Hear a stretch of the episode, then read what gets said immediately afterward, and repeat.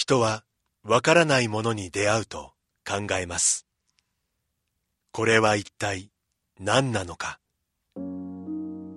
じっと観察して想像力を働かせる人もいれば、そばにいる誰かと対話を始める人もいる。私たちはわからないものが開く世界の可能性を信じています。それはいつでも人と人をつなぎ、多様な考えと対話を生み出します。そして私たちを想像もしなかった場所にまで連れて行ってくれるのです。明治産業はアートを応援します。あなただけのプラスを提供する明治産業。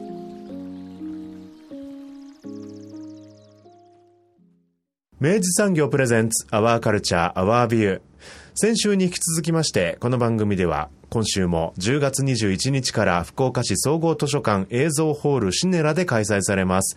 アジアンフィルムジョイント2022を主催でありこの番組のプロデューサーでもあります三好さんと一緒にお送りしております。おはようございます。おはようございます。まあ、あの先週は、まあ、プログラムの概要ですとか、えーその前にあの関連プログラムとして開催されます、えーアジアシネマアンソロジーとの、はい。えープログラムコラボ企画。コラボ企画ね、こちらも紹介させていただきましたが、はい。まあ、よくこの番組でも話してるのが、あの、学芸員の方々もそうですし、その提案の仕方というかね、はい。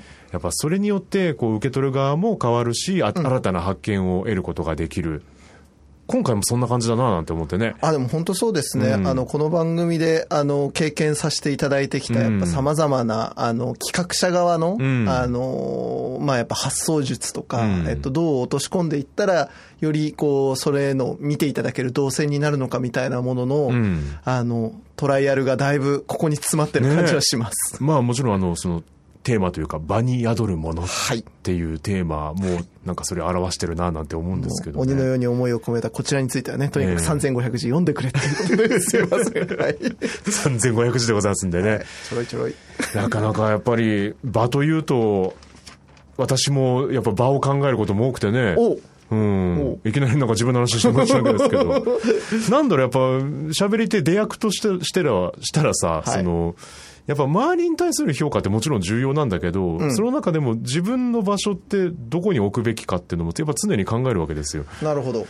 やっぱもちろん、どこまで行っても、あの、リスナーさんであり、ん。お客様であり、ん。ね、やっぱ周りの方々の評価が一番なんだろうなって立場上思うんですけど、はい。それでもその中の自分をどこに置こうかっていう、結構時々悩むことがあってね、ほう。うん、自分は本当はこの仕事をもっとこうやりたいんだけど、でも、私を使う人にとってはそうは思ってないことって結構あったりするじゃないですか。なるほど、なるほど。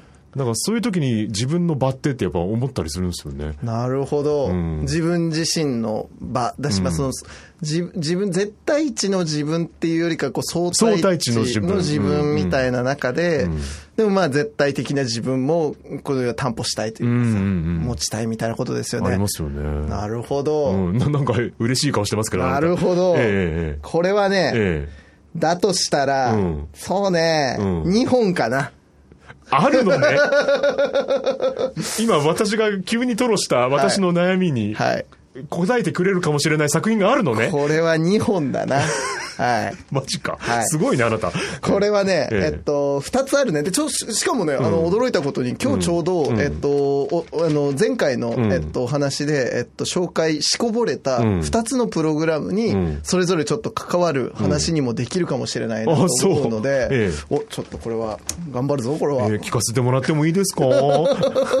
すごいな。あの、はい。えっと、まず、えっと、一つはね、えっと、ちょっと一旦じゃあ佐藤さんの、えっと、お悩みはん、もらっときます。で後出しします、ちはいょっとねはい。で、ちょっとプログラムのお話を軽くさせていただくとあ、でもいや、どっちしようかな。いや、そうしようかん。はい。えっと、えー今回ですね、ええプログラム6。はいえー前回ちょっとご紹介し損ねたもののうちの一つですけど、えーこちらはですね、えっと、ポストアジアフォーカス、えー、神保、神保さん。うん。神保義正さんはい。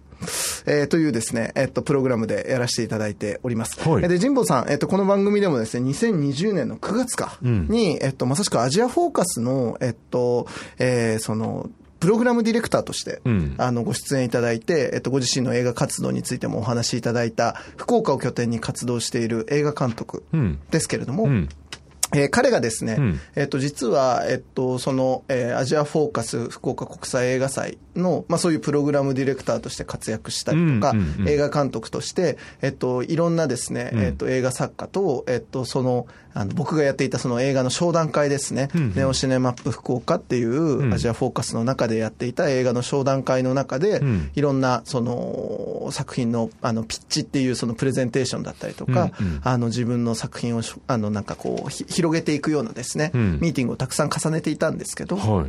え彼がですね、えっと、その2018年、17年ぐらいに、うんえっと、その、あネオシネマップ福岡で、えっと、の現場で出会った、うんえーシンガポールの映画のプロデューサー、うん。とのご縁から、えっと、どんどんどんどん人の縁がつながっていって、うんえー作っていった、4年間かけて作ったですね、うん映画作品があるのです。これが、えーオン・ザ・ゼロ・ライン、赤道の上でっていうような作品なんですけど、えーこの作品が、えーこの度完成して、うん。で、えっと、今回、このアジアンフィルムジョイントうん。がプレミア上映と、うん。要はは初めてその世におおお披露目するはい。上映として、えー上映をさせていただくはい。流れとなりました。へでこれはもう本当にその福岡で活動している神保さんっていう、ん。まあ一人の映画監督をぜひ紹介したいっていうことももちろんなんですけど、ーうん。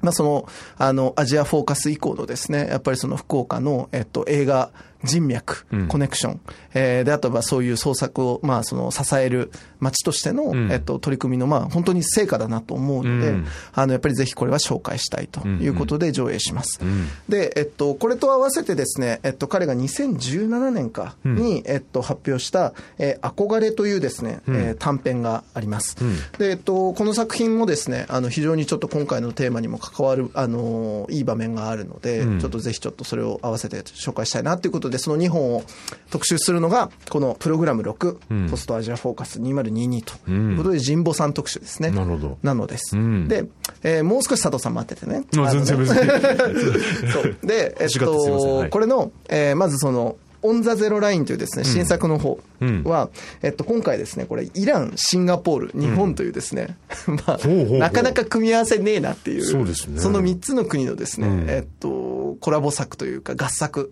で、はい。えっと、神保さんとですね、ん。もう一方、えっと、イラン人の、ん。えっと、映画監督のメールダット・ガファルザデーさん。はい。というお二人の共同監督の作品なんです。うん。で、えっと、どんな作品かちょっと軽く説明してみると、はいえっと、これ、言葉をなくした詩人と、子供を流産で失ってしまった女性、んえー交わるはずのない二人が赤道上で出会うというような作品。で、あらすじは結構シンプルなんですよ。本当に今紹介した通り、そのイランの、えっと、詩人がいて、えーその人が、まあ、自分のこあの創作がうまくいかないと、言葉があ編めなくなってしまったと。でまあ、それはあの政治的背景だったりとか、いろんなシチュエーションがあるわけですけど、んまあ、そういう中で、まあ、苦悩する詩人がいるという、えっと、イラン監督側が、えー作った、えーその第一章みたいなのがあるね。はいはいはい。で、かたや舞台を移して日本の方を神保さんが撮ってるんですけど、はい。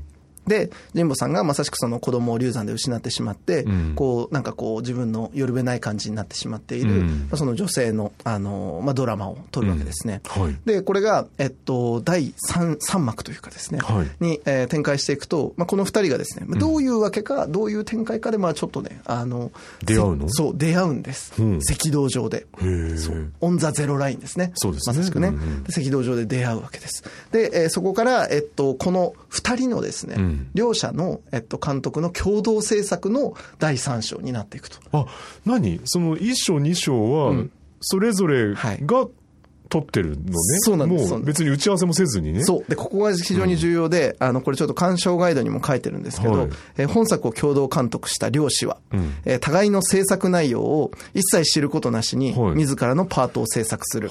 シュルレアリズムの、えっと、これ、優美な死骸っていうなんかね、その手法があるんですって。で、まあこれにのっとって作品作りを進められたと。はい。で、えっと、その一章は、だから、このかイラン監督がもう本当に、ジンボ君が何を作ってるか全く知らない状態で作って。うんうんで神保さんも？そう、神保さんもイランがどんなものを出してくるか全然わかんない状態で、うんうん。あの、作っていったと。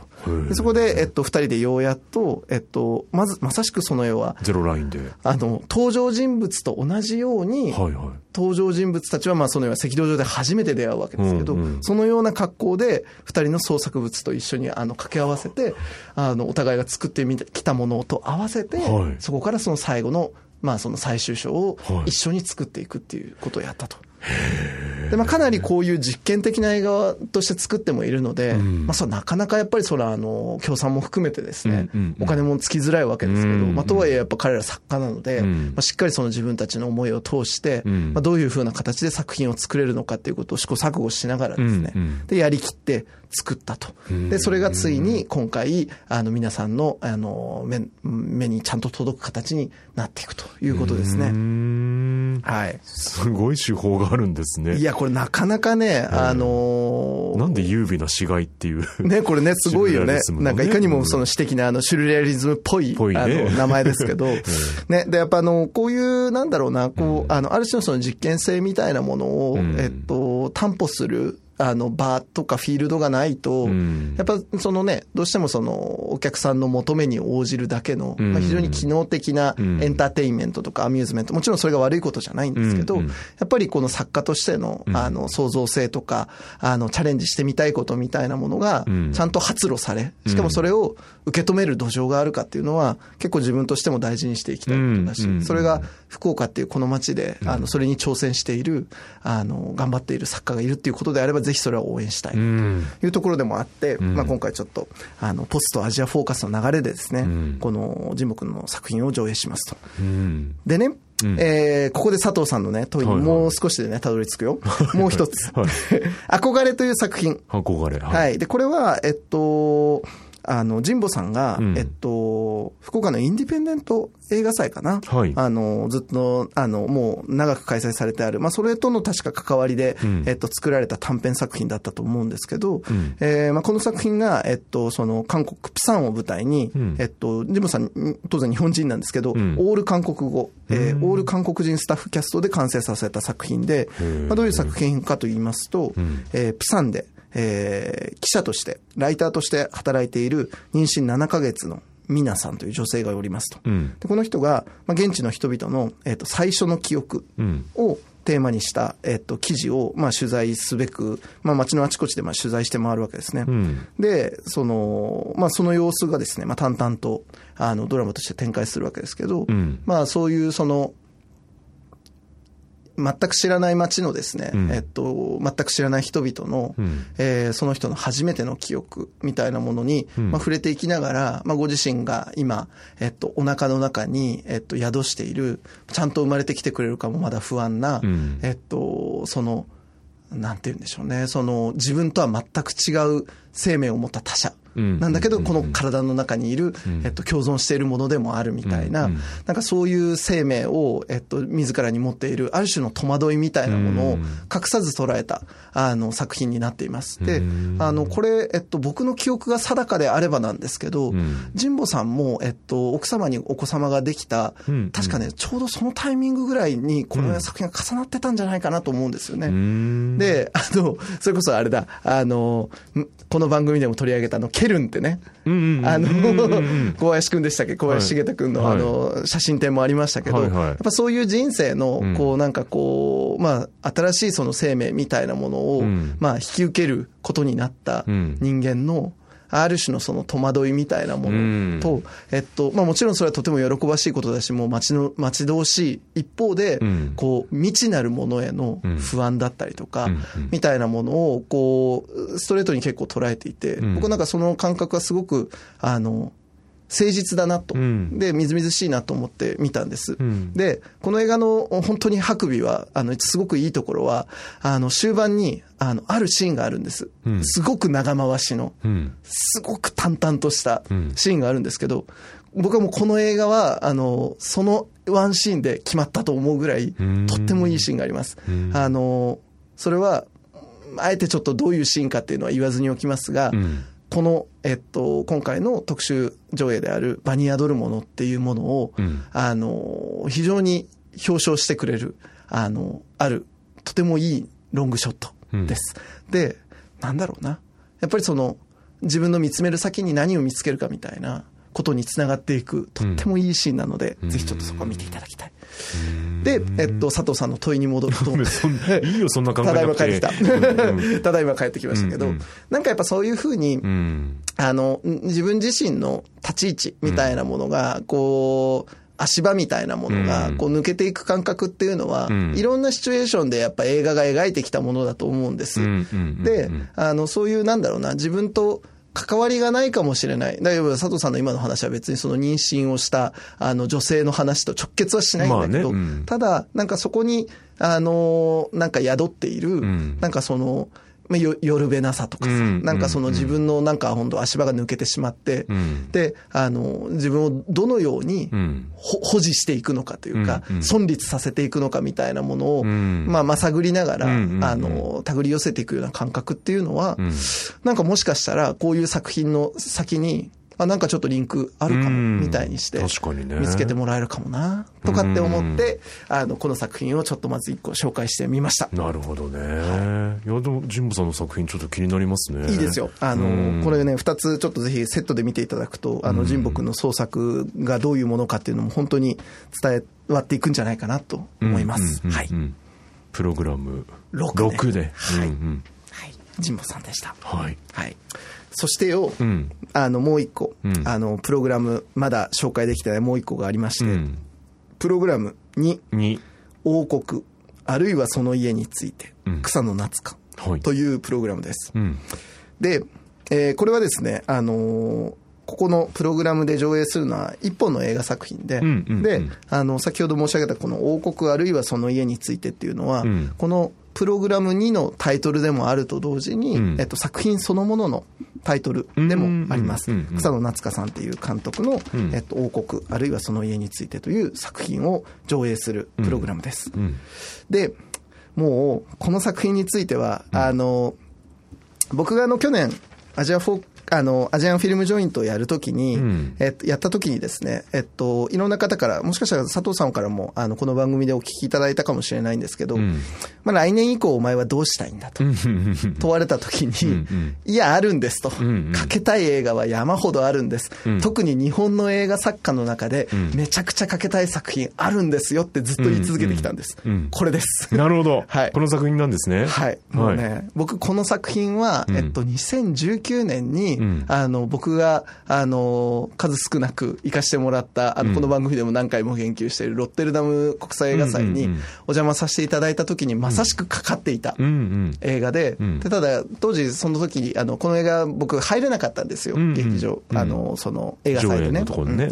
で、でも、とにかくあらすじ見たりとか、ん。予告のちょっとフッテージ見たりとかん。するにつけ、こらどうも俺めちゃくちゃ好きそうだぞと思ってうんうんうん、ずーっと見たい見たい見たい見たい見たい見たいって言ってたんです。んうんで、そして、あのーあるご縁をきっかけにうん、この作品をようやく見ることができまして、うんあの、まあ、それ実は、あの、あの、あの、あの、別府の、あの、梅、えっと、梅田哲也。そう、梅田哲也さん。梅田哲也さん経由で実はちょっとご縁がいただいたんです。梅田哲也さんの、うん。えっと、映像をずっと、あの、記録で撮られてるんですけど、あの、その梅田さんの、えっと、映像作品のずっと撮影を続けてらっしゃるん、渡辺さんっていうですね、ん。えっと、まあ、極めて優れた、あの、日本映画界の未来を支えるもう一人の素晴らしい撮影監督ですけど、ん。えーその渡辺さんが、えっと、実はこの草野さんのですね、この王国という作品の撮影をなさられていて、はい。で、あの、ひょんなことからですね、渡辺さんから、あの、まさしくあの、僕があの、ゼロ隊のトークイベントやったうんうんうん後とかの打ちあ打ち上げの時とかに、うん。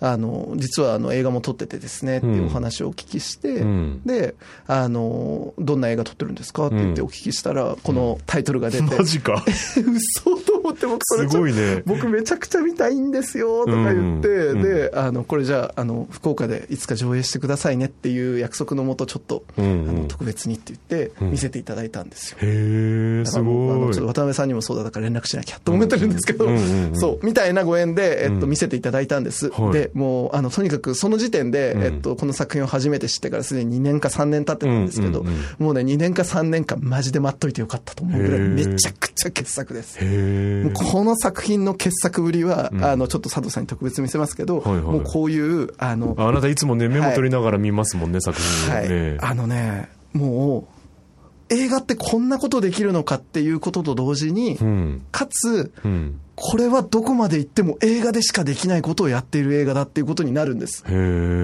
150分あるうん長尺の極めて実験的な手法を取った映画なんですけど、うん。これちなみにどういう作品かっていうのを軽くね、うんご。紹介差し上げると、うんえー給食中の秋。はいね、お休みしてるんですね。秋さんというじ、あの主人公の女性が、うんえーまあその仕事休んでちょっと休職していると。うん。で、その女性が、幼馴染ののどかちゃんというですね、うんえっと、同い年の女の子の家に遊びに行くわけです。はい。で、えーそののどかちゃんというのは、えっと、旦那さん。うん。で、えっと、その、えー共通のサークルの先輩でもある、直人さんという旦那さんなんですね。あ、秋さんも知ってるんだじゃそんうそうそうそう、うん。で、まあ、そののどかさんと直人さんのお家に、まあ、そのあきちゃんが遊び行くわけです。うん。で、えーその遊びに行った先で、うん。えー娘さんもいるんですけど、うん。うん。で、えーそのお部屋行った時に、うん。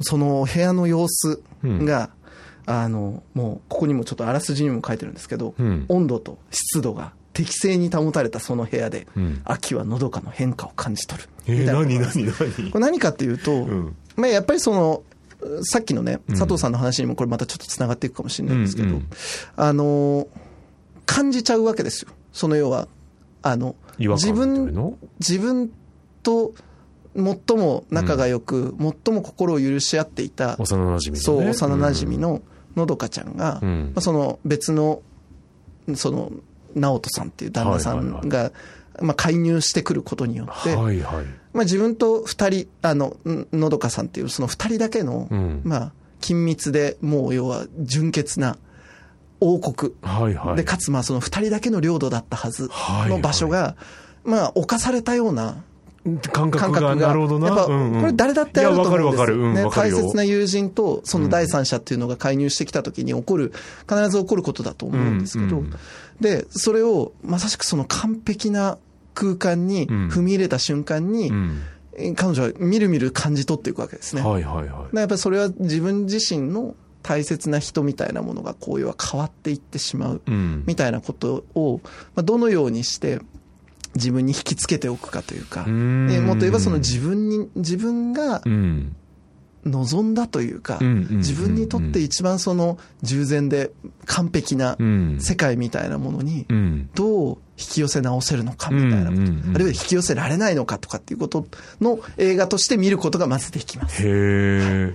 で、この映画、実はその作られた背景も、あの、うんちょっとユニークで、はいえっと、愛知のですね、えっと、ある美術施設が、えっと、年に一本、えっと、映画監督をですね、うん招聘して、で、えっと、予算をきちんと確保して、うん。一本その映画を作るっていうですね、えっと、作品、あ、そのプログラムをやってらっしゃるんですよ。すごいね。はい。うんで、もうそこから、えっと、本当に今日本を代表する、うんあの、映画監督が次々に出てきているんですけど、うんえー草野さんは実はそのプログラムで、えっと、この作品を作られています。うんで、えっと、その作品を作る時の背景として、うんえっと、確かこの、その映画を作るそのプログラム全体のテーマだったと思うんですけど、うん身体っていうのがテーマだったはずなんですよ。うんうんうん。で、えっと、まあ、そういうふうにして、その身体っていうのをテーマにしたときに、彼女はこの映画で何をしようかとしいうと、うんえっと、実はこれ、今僕は映画のストーリーの話をしたんですけど、うんうん草野さんは、うん。映画の中の登場人物、うん。えー演じる演者さんうん。が、えっと、その、脚本をもらって、うんで、演じていく中で、うん。身体、彼女たちの演者としての身体うんがどのように変わっていくのかっていうことを映画の中で記録する映画として進めたんです。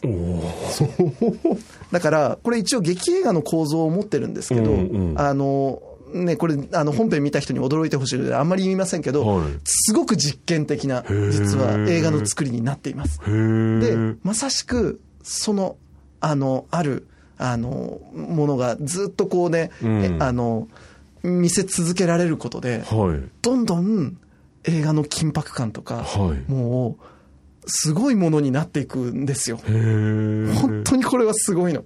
で、これを、うんやっぱね、あの、僕見た時に思ったのは、メモね。うん。そう、あのね、なんだろうな、うんえっと、この映画がやってるのは、んなんだろうな、あのー演出うん。だし、うん。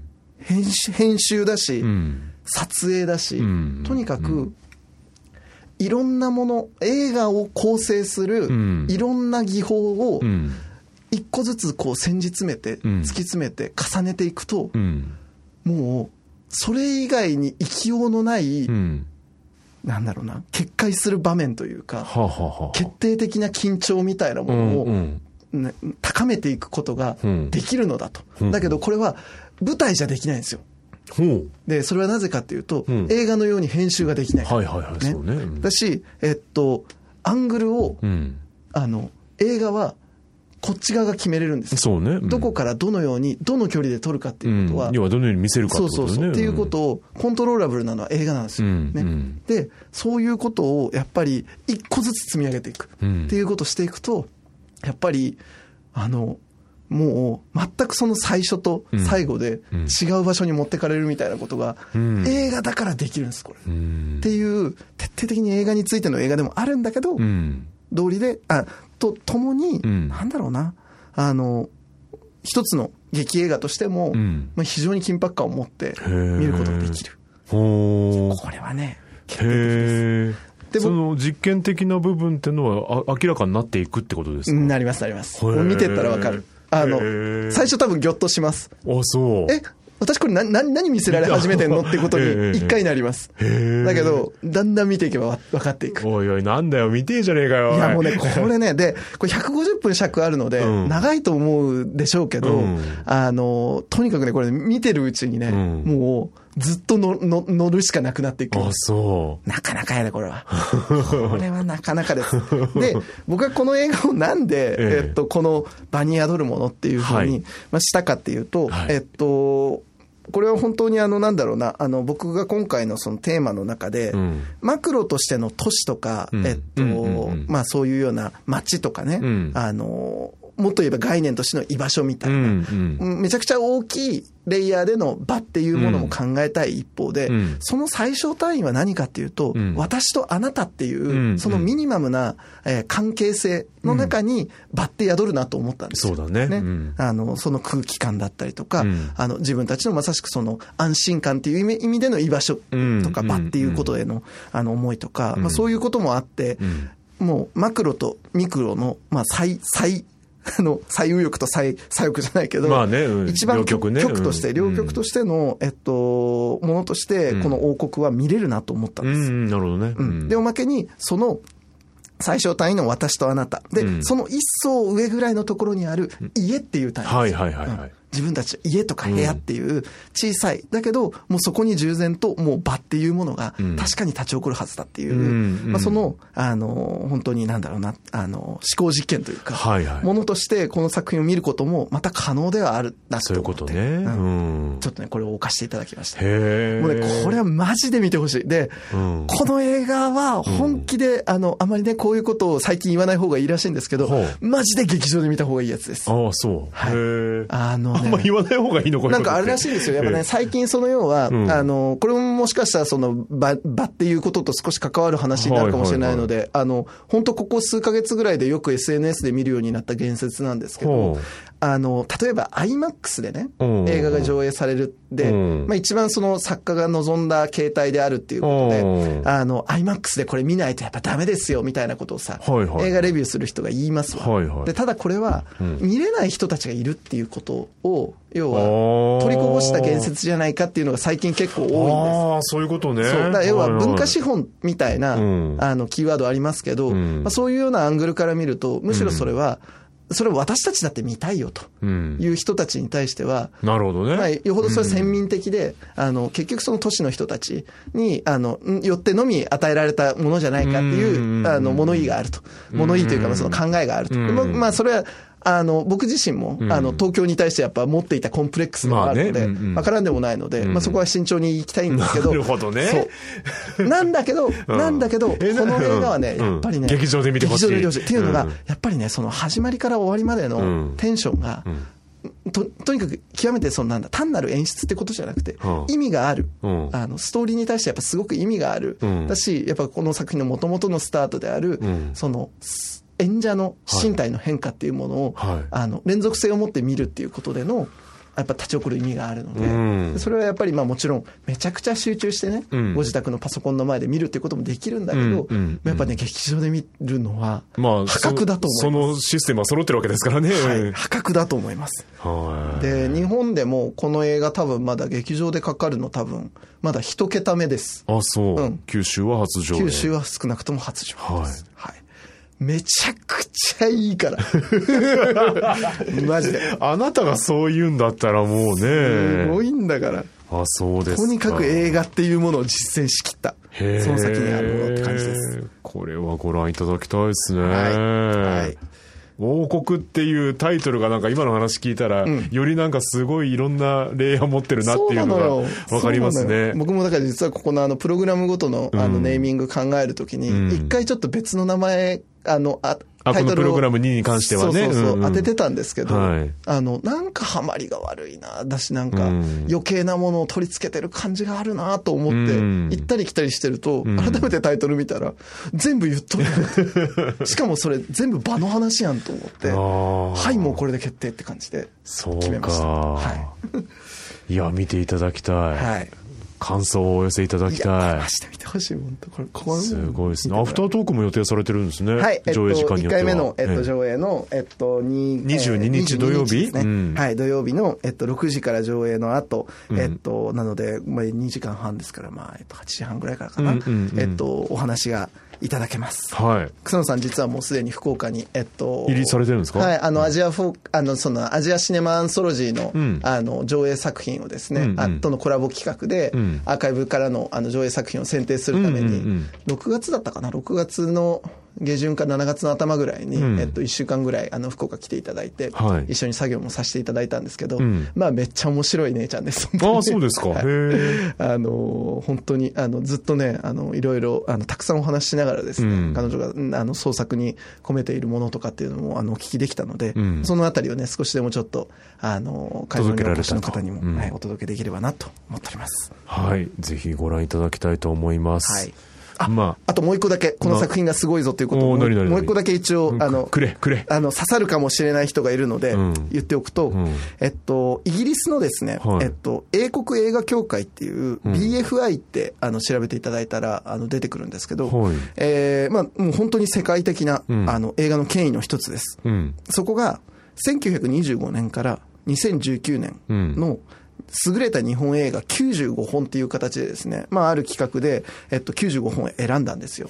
で、年ごとに1本ないし2本ずつ、えっと、まあ、その、紹介していい作品が、あうん。あを、まあ、紹介している、ん。あの、企画があったんですけど、それの2019年、はい。あの、その当時の一番最新に、はいはい。えー是枝監督の万引き家族と並んで、はいはい。この作品は実は選ばれてる。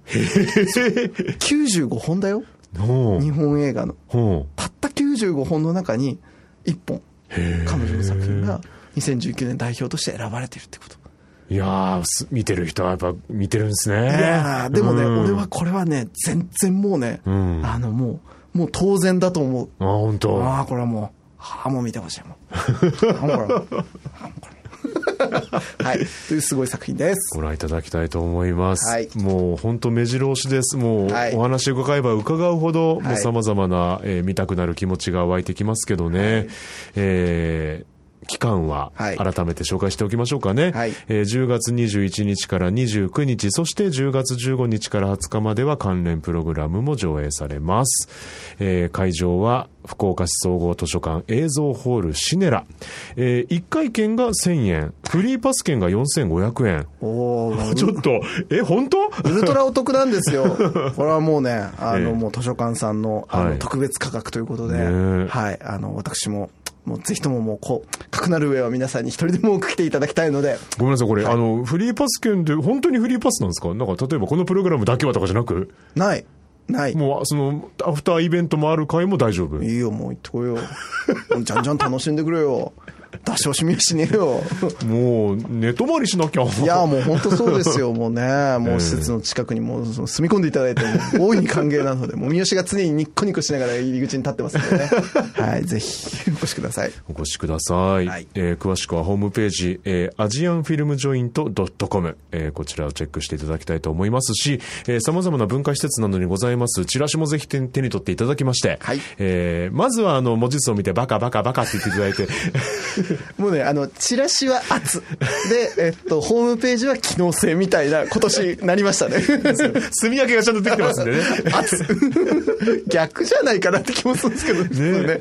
はい。で、あの、先週、ちょっと軽く紹介したかもしれませんけど、はいあの、施設見学の、ね、はいあるんですね、フィルムアーカイブのはいイベントもあるんですね。はい。あの、これちょっと軽くご紹介させていただくと、えっと、まあ、今回ね、やっぱりその、とにかくやっぱフィルムアーカイブ、えーの、えっと、価値をですね、うんまあ、皆さんに知っていただきたいなっていうところを、あの、やっぱり非常に大きな柱としておりましたし、あの、実はですね、これもなかなかな、あの、星巡りじゃなと思ったのが、うん。あの、僕が今回、まあ、この開催を、まあ、決定していく段にあたって、うん。ちょうどその会期のですね、うん。えっと、最後の日、に当たるところが、うん。えっと、図書館さん側がもともと毎年、えーそのユネスコが制定するそのせ世界視聴覚遺産の日っていうですね、うん。あの、日付でいくと10月27なんですけど、はい。まあ、ここの関連、まあ、ここの前後の、うん。えー週末に、えー毎年ですね、うん。まあ、その、まさしくそのアーカイブをテーマにした、うん。えーまあ、そのトークイベントだったりとか、うん。うんまあ、作品特別上映とかっていうのをうんなさってこられている、その週末とうん。ちょうど当たるのが僕の、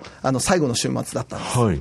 で、まあ、だ、だとしたら、ん。アーカイブテーマの、あの、作品でなんかいいの、あの、お届けしたいなっていうことで、うん。えっと、まあ、そのフィルムアーク、あの、アーカイブタイムっていうですね、うんうんうん。えー作品と、えーあと、まあ、そこの作品の中に登場する、えっと、その作品の中で実際に修繕されている、えー空山霊雨っていうですね、はい。えー作品の特別上映をプログラムとして持ってきたんですけど、うんうん。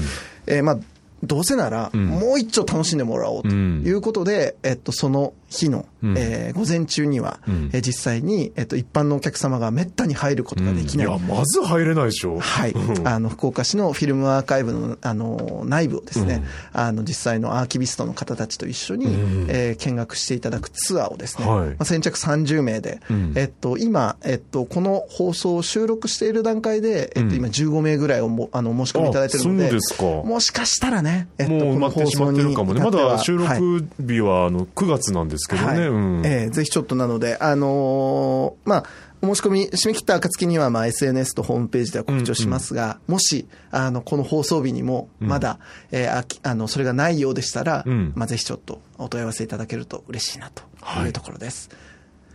い、やーね、やっぱね、うん見ていただきたいんですよ。で、僕自身もやっぱりそのようにして、あの、アーカイブ、実際に拝見させてもらって、うん。いや、これはさって、ね。そう簡単に失っちゃいかんもんぜよあの、この番組でもね、特集でも取り上げさせていただきましたけど、はい。やっぱすごいことをされてる方々と、すごい場所が福岡にあるんだなっていうね。鍋って本当にもうね、でそこはもう一回失っちゃったらもうやっぱ二度手に入らないものたちとかあるからね、うんうんうん。だからやっぱそういうものをね宿ったものをね、うん。こう継承していくためのまあバトン継ぎ役ですわ私は、うんうん。あね、あのそういうつもりで頑張りたいと思っております、はい。ぜひ皆さん、体感してください。明治産業プレゼンツ、アワーカルチャー、アワービュー、エンディングの時間となりました。アワーカルチャー、アワービューはラジコのタイムフリー機能を使ってもう一度聞くことができます。詳しくはラジコで検索してください。そして番組の特集は、ポッドキャストでも聞くことができます。Spotify ほか各チャンネルで随時更新しています。詳細はラブ f m のホームページからご確認ください。先週に続きまして2週にわたってアジアンフィルムジョイント2022、えー主催で当番組プロデューサー三好さんとともにお届けしてまいりましたが、あの三好さんはね、いや、2週はちょっと私物化とか言われるからって言ってたんですけどね、僕がもう聞きたいっつって、ありがとうございます。すいません、わがまま言って。ありがとうございます。もう、もうおかげさまでね、もう興奮して机を叩くその音もね、拾えたんじゃないかなと、今週は思ってますけど。ありがとうございます。はい。